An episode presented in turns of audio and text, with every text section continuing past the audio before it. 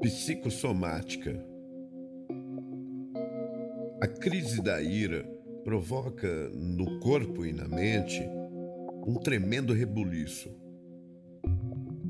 O coração se agita, a palidez toma conta do rosto, as pernas tremem e se sente um soco na boca do estômago.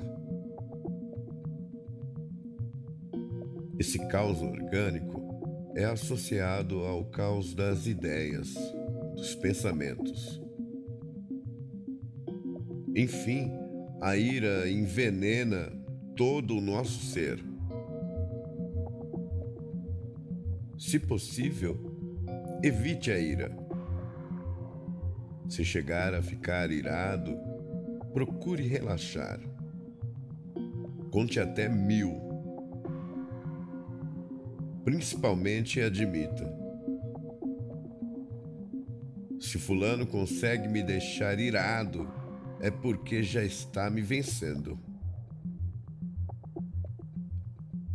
Não permita ninguém atingir você assim. Que minha alma seja sempre um remanso, mesmo na crise.